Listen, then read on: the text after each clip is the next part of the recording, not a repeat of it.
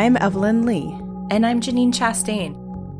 We're collaborating on curated conversations to explore how the industry is changing. Together, we'll find ways to create new solutions to current challenges while elevating the value of architects. Welcome, Welcome to Practice, Practice Disrupted. Disrupted.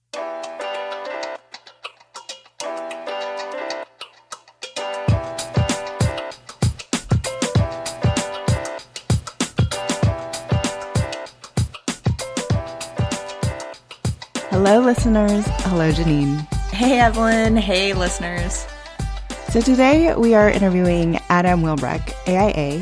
He is a co-founder at Concert. And this episode, we are really going to be exploring a lot of different things, a crossover between architecture, entrepreneurship, and technology. And we're going to be taking a look at blockchain specifically and its applications to the industry. I think this is going to be a really interesting case study because the story behind Concert is that it was established as an independent software company that was built and funded by some of the largest AE firms in the US. So these firms together obviously represent hundreds and millions of dollars of professional fees and billions of dollars in delivered products. Ultimately, as a consortium or as a group, they were looking to identify meaningful a meaningful space to invest their money in areas that would also move the profession forward. And this is the first product that came out of that endeavor. And it might be worth mentioning that Concert is a SaaS offering or software as a service. And SaaS, for those who don't know, is a method of software delivery that allows data to be accessed from any device with an internet connection and a web browser. So this is to us like an operational piece of managing practice. Yeah, I would say another way to talk about SaaS is when Adobe moved away from, when Adobe and AutoCAD and all the software product, uh, producers moved away from issuing DVDs and CDs and moved to the cloud, they essentially are now all SaaS operators. Let's also briefly talk about the large firm roundtable because we mentioned that quite a bit in this episode. So the origins of concert grew out of conversations that were actually happening at the Large Firm Roundtable. The AIA Large Firm Roundtable is a kind of thought leadership group that meets yearly and has the capacity to undertake research on their own. Adam is a part of the CIO group, but the CEOs and the chief people officers also have similar working groups that meet on a regular basis.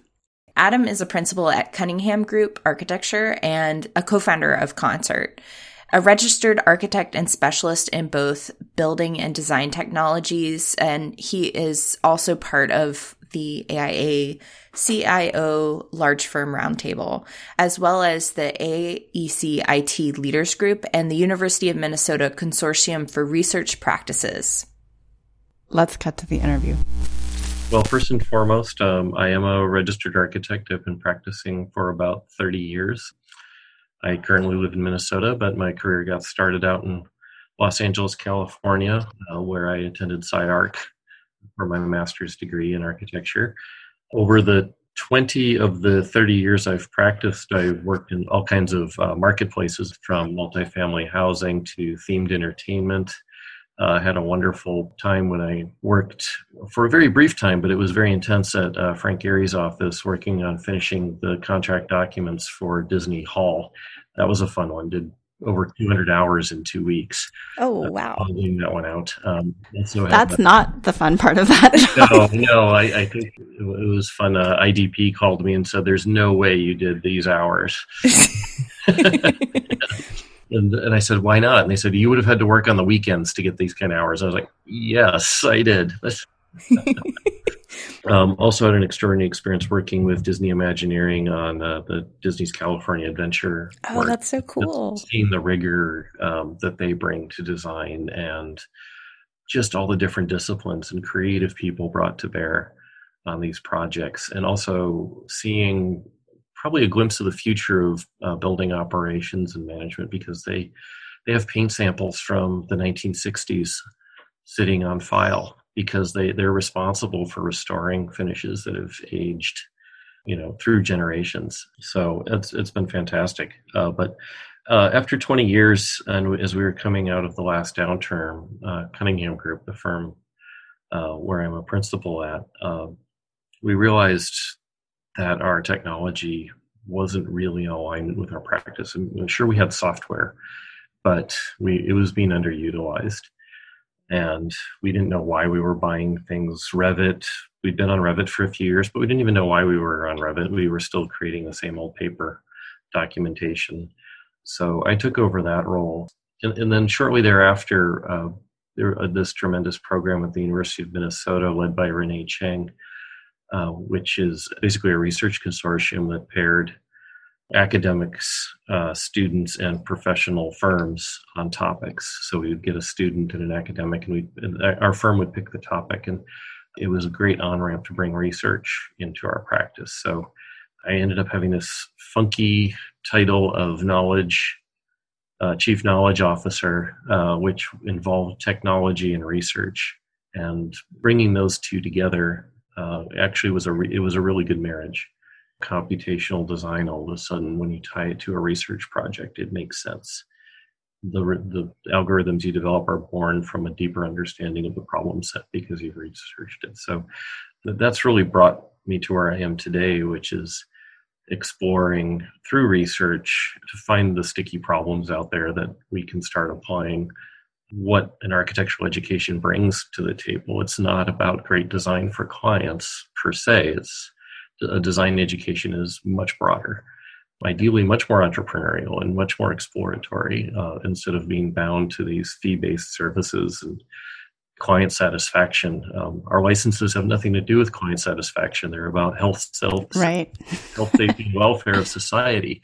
So that's a much different value proposition. That that's you know a state is giving you a license to maintain three very big things. Mm-hmm. and you know they're responsibilities but i think they're also opportunities to expand our agency and where we can go with this profession that is changing dramatically.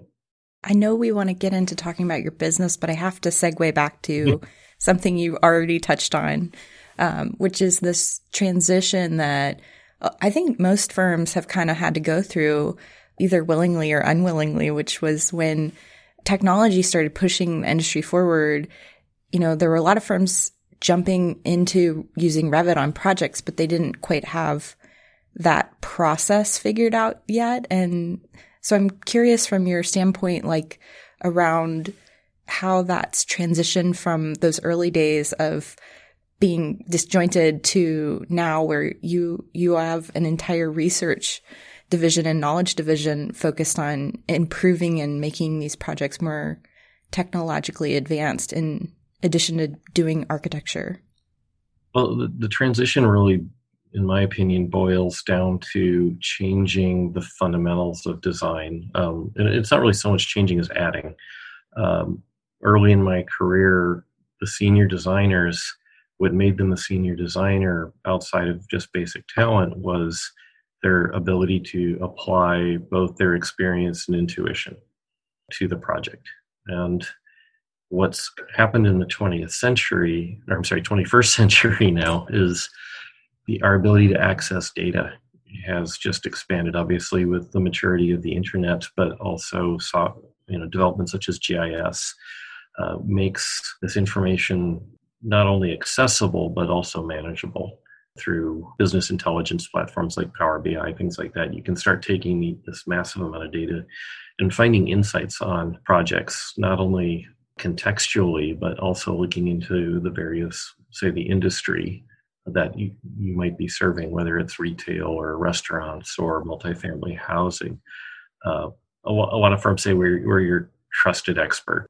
And so the trust now comes from additional resources. It comes from these insights, and and ultimately research should form the basis of it. So you're not approaching with bias, but as objectively as possible. So you can come to a client or attract a client per se based on this added value that you can bring to the project or these added insights. Mm-hmm. And there's data and everything that we're modeling and creating these days.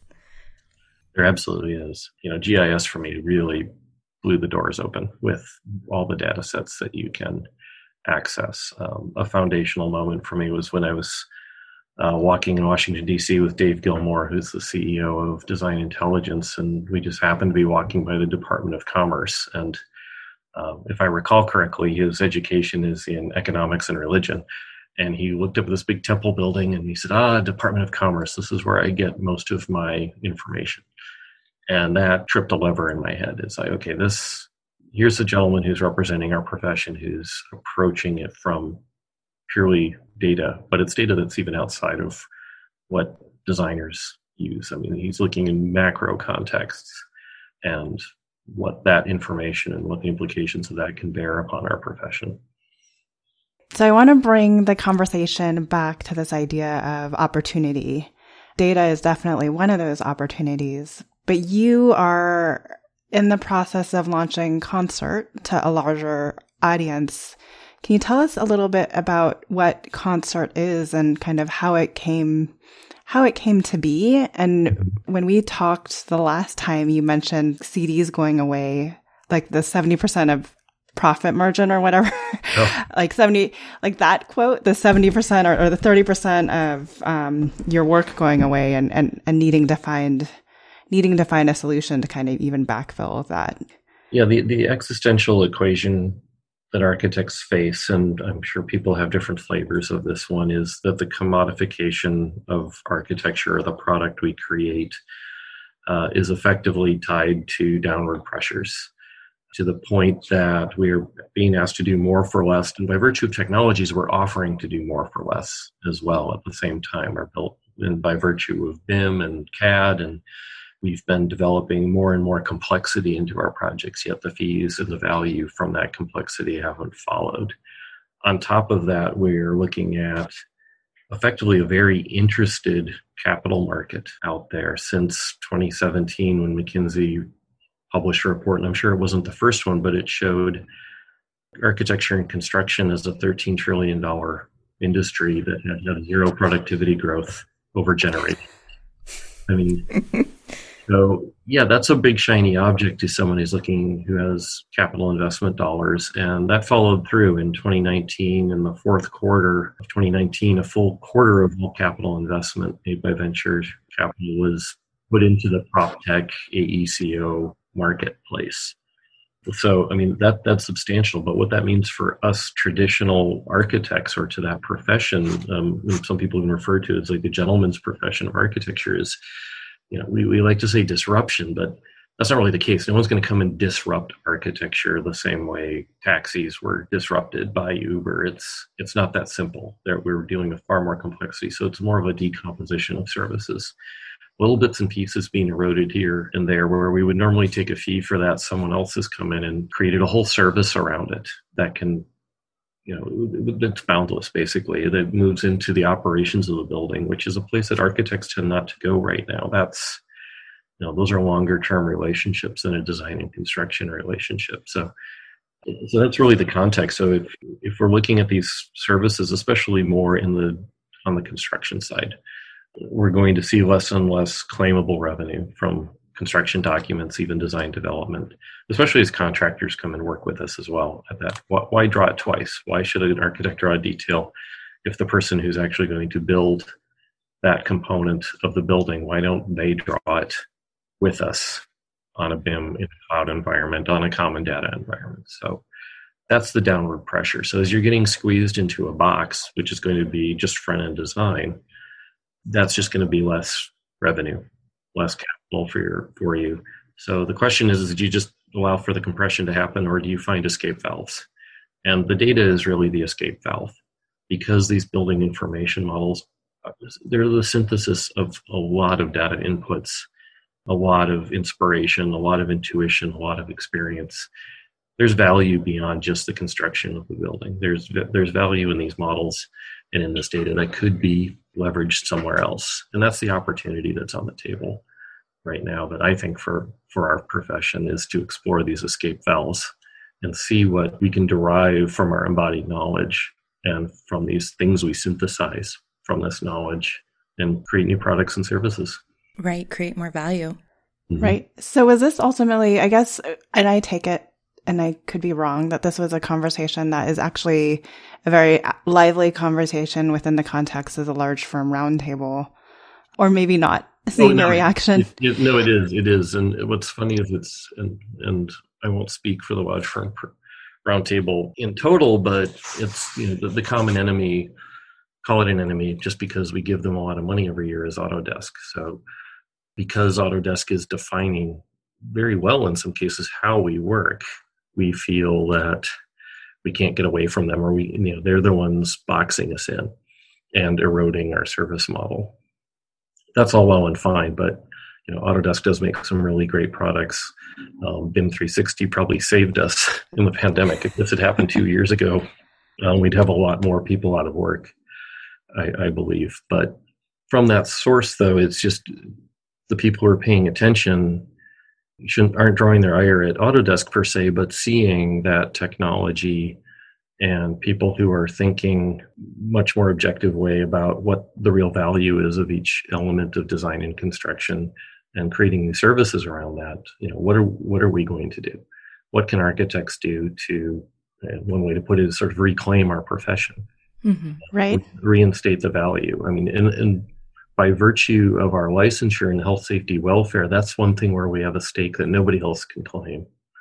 So that's the opportunity in essence. So um, back to the McKinsey report, digitalization was really seen as the major escape valve. So uh, with digitalization, we realize all kinds of benefits, much lower risk because you have an explicit model showing that tile turning the corner versus a drawing that suggests that it might be that turns into a claim.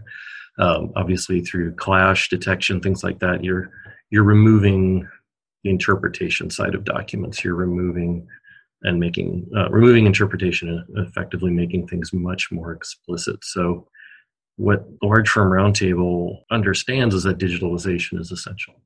And how do we get there? Do we do it on the backs of other large software companies? Perhaps not. Um, you know, if, if they're doing such a good job taking away revenue from us, what can we do for ourselves?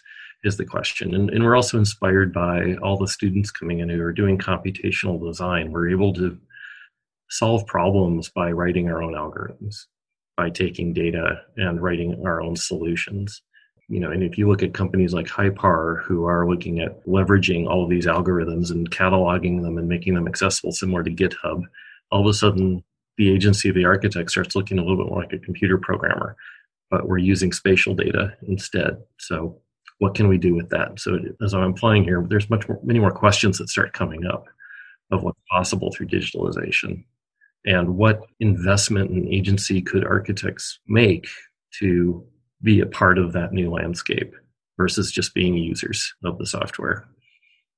Let's focus a little bit on concert and kind of talk about the entrepreneurial side of architecture. I think the, um, not the disruption, but the, you know, you didn't, you didn't say decentralization either. You said, um, decomposition. Yeah. So I've always struggled with the fact, and as, as many years as I've been involved in the AIA with with architects complaining about everything that we're giving away. So in a, in essence, decomposition, mm-hmm. but not reclaiming any of that value. So how did you guys land on concert? What was its first iteration and, and what does it look like now? Well, concert came from looking at just a simple question of we have all the tools for digitalization. Why haven't we done it? You know, it should be happening right now. And, but we're still signing paper and then we have a contractor who comes and asks for, hey, can we have your BIM model? Can you give it to us on the backside here? And there's effectively a black market economy on the digital data. And we sign these wonderful waivers, or we make them sign these waivers that say, well, you know, indemnifying us of any risk tied to these digital artifacts. So the question, the fundamental question is, how do we flip it? How do we make the digital data the contract data, the instrument of service, and make the documents supplemental. Mm, interesting. And so one realization was is that there's no way to sign a BIM model. And so that was the birth of Concert was exploring to find ways is, is there a way that we could apply a digital signature to data? And that quickly expanded because we realized architects just aren't delivering Revit models. There's well, there's also Bentley models, and there's also Rhino models, and then there's also SketchUp models, and there's also pictures of napkin sketches. I mean, anything you can draw and sign can be an instrument of service. So why not look at the full expanse of data and how we could deliver that, especially as we're moving into an age of robotics and automated construction. There, if there's a bricklaying robot, who wrote the code for what the brick pattern is? Why couldn't the architect write that? and why couldn't they make that instrument of service and sign it? So that that was the initial problem. How do we sign that? And that led us to blockchain, which for a lot of people is a bit of a punchline, saying it's a solution looking for a problem. But in this case, uh, we went out to Silicon Valley and we met with uh, experts in blockchain and pitched this idea. And they came back and said, yeah, that's actually a really good application. So with that, concert was effectively born in concept. But then we needed seed funding. Right. So before we go on yeah. too far, just because I think a lot of our, our listeners, you know, Troxel's podcast on our network probably has people that are more familiar with blockchain and the application. Sure. But can you just at least give a more elementary explanation of, of yeah. what blockchain is and, and exactly the, the value uh, that's inherent between this digitization and what blockchain provides. Sure, sure. So blockchain at its very simplest level is just a ledger that exists in cyberspace, but it's a ledger that cannot be changed. Once you put an entry into a ledger, basically you cannot wipe that ledger because that ledger is copied across the globe, at least in a public blockchain ledger. So all of a sudden, a thousand different, what we call them nodes, have copies of this record. So you, your ability to change it in one place might be possible, but you can't change it in all places. Now, what's fun about blockchain is that when you add the next item in the ledger to the blockchain, is that it is mathematically tied to the previous item. So as you build these blocks and as they're tied mathematically to each other, you can't just take one out of the middle because it actually blows up the equation and the math of the whole thing. So it becomes even more secure in that concept. And where it ties nicely to architecture is, is that we don't create a sheet, a BIM model. We actually create a sheet and then we improve upon it. We revise it. Uh, we're not done with our these artifacts we create until the construction is done. So there's a lot of value in knowing what in this case, we're using data files, whether it's a PDF or BIM, spreadsheet, whatever. There's value in knowing at any given time, um, and there is a timestamp with this, I should add. So it's not only the item and where it is in the stack, but it's when that item was added to the stack. Right. So, say we put out a BIM file in July 15th of this summer, and they poured a slab on July 17th. And you know, here we are 100 days later, that slab is curled we can go back and say this is the exact file or this is the exact PDF regarding that slab or this is the exact data that was in effect when that slab was poured. So from a risk standpoint or from an insurance standpoint, it becomes very easy to point at an item on the ledger and say this is what was real at that time. This is what was available at that time. So that's kind of a half-handed way of talking about blockchain. There's a lot of complexity to it, but at the end of the day, it is just a list with a name and a timestamp attached to it. I'm curious, like, if putting the emphasis back on the model versus the 2D drawings changes the way you guys manage and and the way that the emphasis is placed on the team that's producing uh, the model. Is there more attention towards different things than previously? From my experience working in a firm, there was so much time spent you know, marking up drawings and such, but like when it's a 3D element and you're really emphasizing the model, what does that shift in terms of the communication around the actual project? So, what, where the shift is, uh, probably the essential communication is that don't break the model to make the drawing. And that's the biggest problem right now, is because the drawings have primacy, the model can be compromised to create the best drawing. Right. Um, in the case of when you're building, when you're solely focusing on the primacy of the of the modeled content, you're going to make much more conscious decisions about what is modeled and what the, what its purpose is for communication for the construction. And then if things are really taken into a broader context, you're also loading additional data into that model. So there's the visual information, but then there is all of this parameter information as, as well as uh, metadata attached to any object. And it might be regarding its warranty, it might be its delivery date, it might be serial numbers. It doesn't matter. You can effectively embed this massive quantity of data that opens up the value propositions downstream because this model is so much more than just the data used for construction. That makes sense. I think architects are always trying to make their drawings prettier in spite of the model. Um, I just want to refocus back on this whole idea of concert and blockchain and where you guys uh, are as a business. Sure. As of last week, we just put our commercial website online. So that's getconcert.com, which is great. We've moved out of beta into receiving pay, paying customers. It's a SaaS software. Um, so it takes place, it works completely online. There's no installed software. Um, Just because I've been seeing so many complaints about SaaS from our industry right now, I guess why did you guys decide to to use that model? Uh, for the most part, because we're a public registry and the functions that we use are very simple, uh, which involve just scanning files. We don't actually upload data. We just scan the file locally on your machine. I, I, know we're, we're a less technical audience here, so but uh, but because the files never leave your computer, um, the web browser was actually all the software we needed to get the data we need to un- to basically fingerprint your data and assemble it in our in our database. Oh, okay. I was more going around the, I think people have been complaining about the SaaS model in our industry as a business because they want to pay a one and done fee versus then paying a recurring fee. Um. well, certainly is the trope that the internet should be free, and SaaS right. are perceived as being functions of the internet. I mean, licensing models are certainly complex, and ours is um, is actually transactional by users, and that, that's actually fairly different for a SaaS. Is that you know you, you basically pay for every file that you decide to memorialize on the blockchain. Um, okay.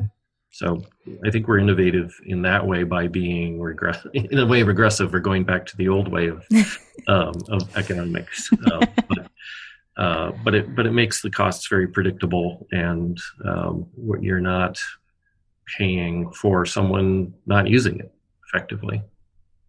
Where did the funds ultimately come for you guys to get through get through alpha and to get to where you are sure. now and then where does the concert go next in terms of funding and growth? It's it's interesting. Um, probably a little context there is that making software is hard. Um, it's it's one thing to generate an algorithm or a series of algorithms and basically market as a product, but to create, as they say, actual shrink wrap software, um, it, it, it does take a lot of money. It takes a lot of resources. Takes a lot of time, especially if you want to get into a marketplace and perform what I've heard called unnatural growth. So it's one thing just to create a piece of software, see if you can get some friends and family to try it out, and might grow by word of mouth. But to create something that grows very fast and has an engine attached to it that puts it in hearts of minds of lots of people very quickly, you do need significant investment. So in this this case, we wanted to be it, the product started at Cunningham Group, but we knew very quickly that we were going to need this capital and to turn it into something else. So this is where we, we basically embraced the rhetoric of the large firm roundtable and asked them, "Hey, do you want to? Does anyone here want to invest in this concept?" And put us on the path to digitalization, remove the obstacle to digitalization of our practice. And lo and behold, uh, we received seed funding from a number of firms and quickly converted the software from being a Cunningham product to being a standalone company. And we basically went and installed a CEO who has launched many software companies and hardware companies ahead before. Uh, we have engineers that have done not only professional software but also have blockchain expertise. So basically, architects got out of the way really fast um, and spoke with their dollars instead of with their sort of can-do attitude that we're going to do this. Um, instead, they we put the experts in charge, and uh, that's been to a great benefit. Right, and I just want to mention that it looks like based on your website You've got HKS, Cunningham Group, HGA, Gould Evans, Gresham Smith, BWBR all using this platform? Yes. So there's been a early buy-in into the need and the use of the um, platform. And I guess we're curious, like how the company has pivoted since, you know, from that early idea that everyone bought into to where you are now.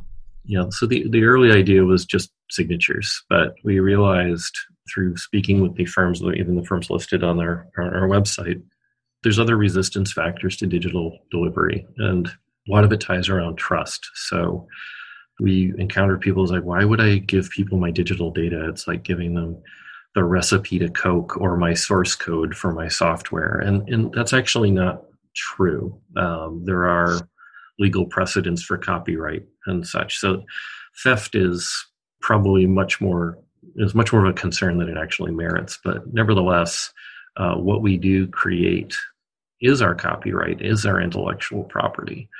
And nothing says this these things we create have to be used solely for construction as well. So by virtue of blockchain in this registry, we, we also basically have an IP registration tool in that we are saying that this firm created this data at this time.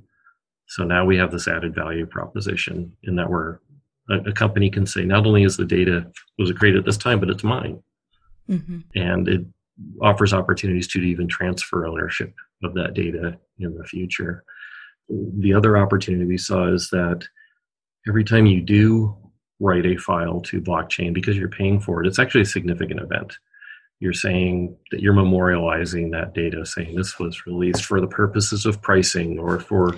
You're not writing it to blockchain every time you hit Control S on your machine, is what you're saying. Correct, correct.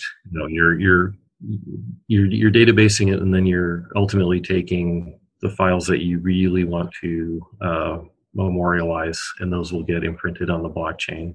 But then all of a sudden, you have a record of your deliverable. You have this trigger event that says, uh, I have fulfilled part of the contract. You can even say, hey, insurance company, I'm delivering digitally. Does that have value? So it, it begins to transform the meaning of when we create this data. Because in the past, we would just throw it over the wall, like, here you go, we made this. And we'd, we'd undermine ourselves of what the value is. I mean, there's hundreds and thousands of hours that go into this into these models. Even the the families that are in a Revit are, right. are thousands of hours. So we, we shouldn't be undermining the value of what we create. And by memorializing it this way too, we can start recording uh, its use and why it's used and gaining insights from that as well. Um, and on the other side, because we want to share data, the industries and people who are receiving their data can now check it and say, is this the actual data because the second you give it someone, the first thing they're going to do is open it and change it, so to speak. so if I have a bricklaying robot and I have this data and I'm about to start laying bricks, I want to make sure I've got the latest version. If I'm a company like Doxel and I'm scanning a construction site every day, I'm going to want to know that the BIM model I'm comparing the construction against is the latest model. So trust becomes a big part of data exchange going forward. And we think Concert's going to play a pivotal role in that trust mechanism. I can imagine that this is helpful to handing off a model to a, a GC, particularly because I, I know there's been a lot of conversations with the firms that I've worked at between exchanging models so that that can help with their team on site. Mm-hmm. What are some of the lessons that you guys have learned in developing your startup and, and what can you share with our audience in terms of how you've grown the business? So the, the lessons we've learned really come just from listening for the most part. Um, and most of it's been just expansion uh, beyond our initial idea. I think everything starts with a good idea, but then in order to be more than that idea, you need to find, you know, you, you, you need to find a place for it that's basically winning hearts and minds in a way that people see the problem and see the how it resolves that problem. So you, you have to expand into those those worry places. What are the sticky problems people have? And so uncovering those has been it, has been been a fun part, but it's also made for these great aha moments for us of we, we created this, but it actually also does this. And we've almost had, we've actually had to contain ourselves because where blockchain naturally leads to smart contracts, and that's where most blockchain companies start is with this notion of smart contracts, and they start with the financial side, which is intensely complicated. So, you know, we see opportunities there, but at this point, it's like we just can't go there, and that that'll be for someone else effectively. So, you know, that that's it's as much as finding where you can go, but also knowing what your limits are. Yeah, there's value and constraint as an entrepreneur. There is. There is. so you've um you started with the original seed funding from the large firm. Is is the large firm going to dip their toe a second round? Are you guys going to actually look out um, for venture capital? Where do you take it from here? So, so all options are on the table right now. Um, venture capital is certainly an option for um, our next round of funding, uh, whether that's Series A or um, some other machination of funding. Um, there's also private resources that could be gone to. Tech pension funds are, are an example, and, and that's been a real lesson for me as an architect, as I had no idea how any of this works, and I'm probably still portraying it in a somewhat amateur way. But you know, funding can come from anywhere. There's just different you know there's different strings attached to that funding depending on where you go so other architecture firms are certainly a possibility um, um, and not just architecture, engineering, design, professional design is certainly out there. There is a there's engineering markets in there that we hadn't initially considered that uh, have come looking for us. So we, we have opportunities there. Uh, private investors, but otherwise, then there's venture capital, and there are certainly venture funds in there that are are solely dedicated to the AEC space and are actively funding so the last time we talked, you actually had talked about, you know, now that you've been in this, on this side of the entrepreneurial space for a while mm-hmm. with concert and you've done a lot of listening, you know, you've, you kind of had your pulse on how build tech, um, the money in that's, that's coming towards build tech now has been evolving. So can you talk to us about how you've seen that evolved in the last three to five uh, five years. And sure. And I guess the follow up question would be, you know, what is the potential for architects to capitalize on all of this?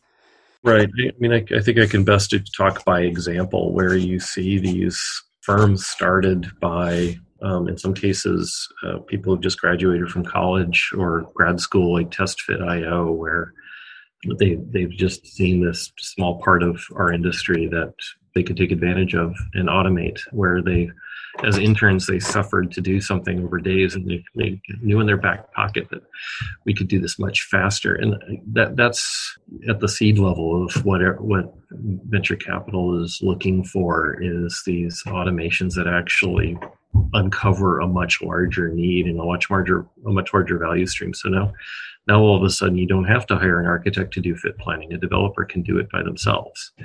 So that's a big deal the, the work still gets done. It just gets done, but through a different agency.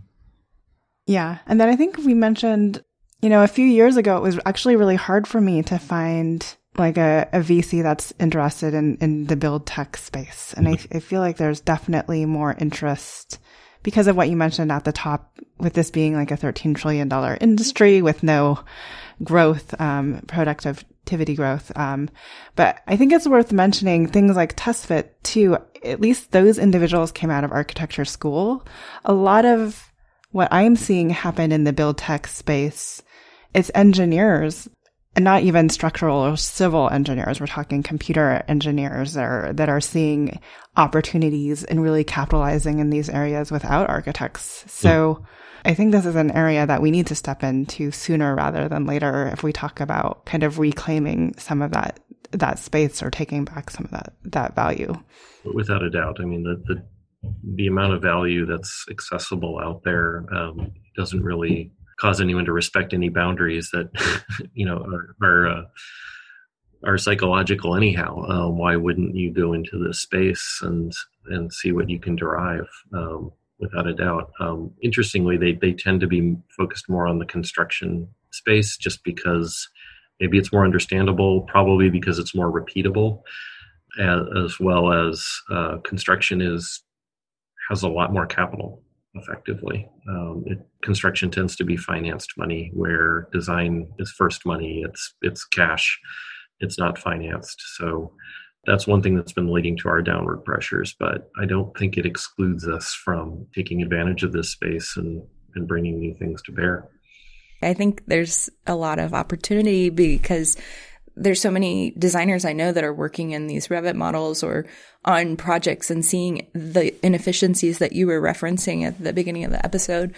And there's a lot of room for innovation around some of those solutions. And, and then I know firms need help in terms of learning how to adopt this technology too. So I see a role for architects and designers to step into that. And one of my questions I was going to ask was about your team and just wondering what the composition is in terms of architects versus mm-hmm. uh, engineers that you had to hire in terms of helping you develop this. Mm-hmm. So, uh, software development is, I mean, your seed funding is never a lot. You're always very lean. So, I'm the only architect on the team. Um, and it's a part-time role. Uh, otherwise, we have uh, two full-time uh, software engineers. We have a product expert uh, slash blockchain expert, and then we have a CEO who has tremendous expertise in capital raise, basically, and, and start and running the company. You can count that on one hand, pretty much. Yes. Yes, and yeah, so you you know you you have to choose your resources wisely as well because you are limited, but you need to you know speed is necessary. Uh, I've this is my first experience with agile development too, which has been fun because I see a lot of analogs with design. Um, there's a lot of similarities in the process, so it's it's actually been a very smooth relationship uh, because change is natural. Um, an architect is very familiar with change, and it isn't seen as a negative. So I think that's made for a very for a great team dynamic. And there's also lots of notes to take back to project teams and how you can design on, on more of a design cycle, so to speak, or yeah. you add sprints to your uh, to your design cycle. Evelyn and I have talked a lot about that, wanting to bring some of those ideas over to mm-hmm. uh, project design processes. Yeah, I think there's a book to be written there because I've looked right and left and up and down for uh, someone who has, can take these lean and agile methodologies and apply them to the design side and and you know herd the cats using these uh, these concepts because I, I, think they'd actually be very uh, very attracted to it. Mm-hmm. Yeah. Truth be told, the hybrid playbook, I think by the end of 2021 will become the agile practice playbook. Oh, fantastic. So that's where I'm I'm hoping to head head with that one. We'll have to interview you then. um, so back to this notion of health, safety, and well welfare, and a lot of architects that I've been talking to, and especially in the commercial space, has been focused on wellness, looking at the future of work within commercial and uh, like the workplace within commercial interiors. So, like, where do you think there are other opportunities for architecture firms or architects in, in general that we should we should be steering mm-hmm. towards. Yeah, wellness is a. I mean, especially focusing on wellness. Um, it's in the age of a pandemic. Um, wellness is certainly twisting from what its original interpretation was, and most Americans don't know that you know wellness is actually a huge global industry. Um, I saw a stat in 2017. It was uh, four 0.2 trillion dollars globally and that was before we were even talking about it uh, but then the well standard came into play and which is a very interesting document because it is talking about how space and place is used and what its outcome is on health but wellness now with in a post pandemic is creates a situation where it's maybe a little more explicit where people might want to have this relationship with the building to understand how it's affecting them by virtue of occupancy. So this is where sensors are highly underexploited at this point. The sensor market is coming on strong. Um, Schneider Electric is especially interesting with how they're positioning uh, positioning themselves, but also talking to designers about what the role of sensors is going to be. And then there, so there's this real need for this. I would think for these edge conditions for this interface between building and occupant and you might not even need to be in the building the interface could be in a service model you know hotels are I know I checked into one hotel at one time when I landed. I got a text saying, you know, welcome to Las Vegas. What drink do you want waiting for you in your room? I mean, that that's kind of an example of it. um, you're driving home, your multifamily living unit kicks on the hot water heater or starts warm, warming it up because it knows you're coming home. So there, there's these interactions, but there's also, by virtue of air quality sensors, understanding lighting levels and its effect. You could start having a dashboard effectively for the environment that you're in and understanding it not only in the present but over time. So you know and it, it's easy to think of domestic living conditions but say you worked in an auto shop.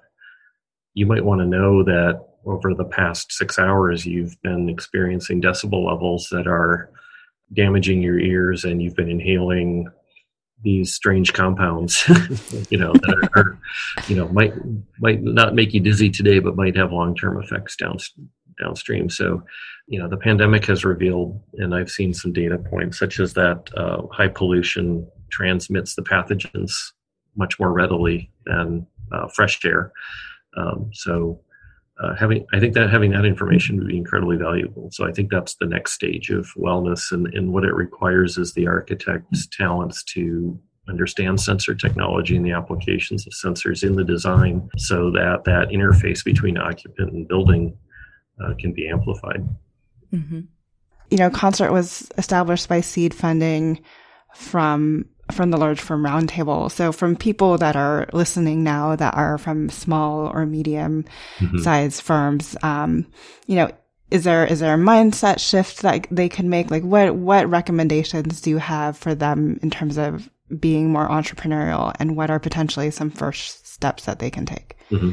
Yeah, so I, I, interpret that question sort of what is this? What can we do? Who do we go see? Who do we talk to? And and you know the people I admire and have come to admire and in the last eight years, especially, um, a lot of them are very frustrated with architects, honestly, or they are frustrated architects. I don't know how many presentations I've sat in where someone says that they're a reformed architect or a reformed engineer. I think we recognize our own pathology of complacency or just feeling stuck inside the guardrails because of our contracts, because of the service model that hasn't changed in so long. Um, we just got to end that. I mean, we we have again all this embodied talent and access. There's so you know in the age of the internet, you can access expertise, you can access capital. Um, capital is especially interesting now because you can access funds that are tied to agendas, especially something sustainable. Um, one extension of the blockchain was an exploration of cryptocurrency in that you know you may have heard of bitcoin or ethereum but there's thousands of cryptocurrencies out there. You can set one up tomorrow if you want to but there's one that was introduced earlier this month that steve wozniak's attached to it. But what's fascinating about that is that it allows for you to invest in environmental projects, you know, for a couple bucks if you want to get if you only want to, you know, put whatever's in your wallet right now into it and then see a return on it. Uh, what if the social coin was tied, you know, or architects orchestrated a some sort of social coin for even a project for developing a school or affordable housing in a neighborhood where anyone could contribute and get a return if there's any profits on it it's you know on one hand it's it's no different than crowdfunding, but because of, by virtue of the blockchain technologies, the value is absolutely known. So fascinating places we could go if we just have the imagination to go in there and then hopefully go deep. So, Evelyn, Adam talked about a lot of things in this episode. You've got a little bit of tech, you've got some uh, entrepreneurship in there, and you and he's definitely also talking about how to disrupt the industry. I want to hear more about why you wanted to invite him on. Yeah, so, you know, build tech, CRE tech is a growing space that I really think the industry needs to keep their eye on. The AEC industry contributes 13% to the world's global GDP. So that's nearly a $13 trillion market by 2022. I believe Adam said this too. That's in the eyes of investors and opportunists out there and entrepreneurs out there, really, an opportunity, not only for them, but for architects to do some good in the world and really make more money, increase their value through new products and services. Yeah, Adam talked a lot about a shift in value proposition, which I think was really to the point about where this is heading. Uh, we're thinking about the business model of architecture differently. And by thinking about where the value offering comes in, allows us to start challenging the traditional practice model and looking at redesigning it. Um, so he's he's been talking a lot about uh, expanding our agency and where we can go with this profession. Yeah, absolutely. And, you know, whether it's practice being disrupted, as the title of the podcast is, um, Adam prefers to view it as a, a recomposition of the profession. I just hope that, you know, my biggest takeaway, other than maybe a very small introduction to blockchain, is that there is a lot of movement happening in this space that is going to be affecting all areas of how we do business. And we can either let that happen to us or we can find a way to engage. I think one of the interesting things, you know, and we've talked to individuals like Mo last season who came out of architecture as an architecture background and launched his own SaaS company that's definitely one way to do it. Uh, another thing that Adam has done with Concert is he acknowledged that, you know, and the group that he's working with acknowledged that they are the problem solvers. They've identified this problems, but they're, they're not the ones to, to ultimately come up with the solution. So they hired out a CEO. So I, I don't think that architects are going to necessarily be the solution to all, but I think we can, you know, there's a lot of companies out there that aren't necessarily backed or founded by architects that are seeing opportunities in the building industry. So we need to see those opportunities and seize them, whether it's starting something ourselves or getting the financial support we need to help somebody else step in and and be a thought partner or a thought leader there. Right. I know a lot of people are concerned when they're thinking about fees about this perpetual race to the bottom on services for fees. And this is a way to shift that conversation to take a little bit more power back around how do we start design services and when we start to think about tech startups, there's a very real possibility to shift the service model. Yeah. And it was interesting.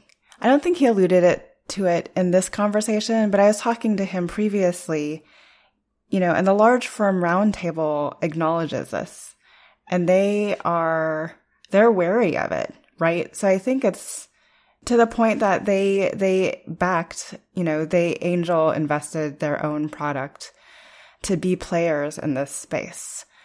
So this is something that the large firms are already responding to.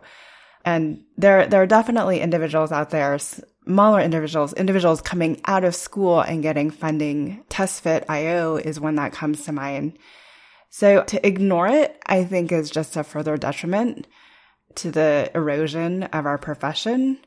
All of us aren't just going to embrace this, right? And become founders and CEOs of new companies, but enough of us need to keep an eye on it to make sure that our value continues to grow as these different firms and these different organizations begin to spin up.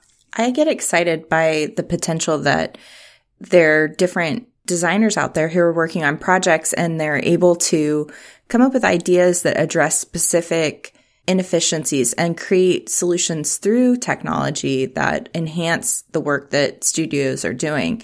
So that is happening a lot. And, you know, I heard Adam mention like taking that kind of ownership away from Autodesk was one that they named that's dominating the market in this space. Um, you know, these smaller companies have a chance to introduce new technology into the space that's basically changing the way architects are practicing every day. Yeah, absolutely. Uh, I think that's a good place to end. Thanks, Janine. Tune in next week, and thanks for listening. Thanks for joining us on Practice Disrupted, a podcast by Practice of Architecture. Visit us at practiceofarchitecture.com to find out more about future episodes and the changing nature of practice. We have several ways you can get involved with our growing community. Find us on social media at Practice of Arc.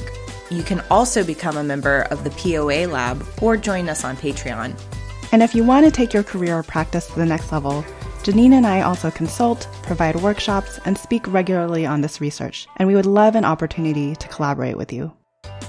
This show is part of Gable Media. You can learn more about other podcasts and video channels in our community by visiting gablmedia.com. We are also looking for sponsors who want to partner with us in 2021 and beyond. If that's you, please contact me directly at evelyn at practiceofarchitecture.com. If you like the research we're doing here, please help us out by leaving a rating or review on Apple. We appreciate you subscribing on your favorite podcast app.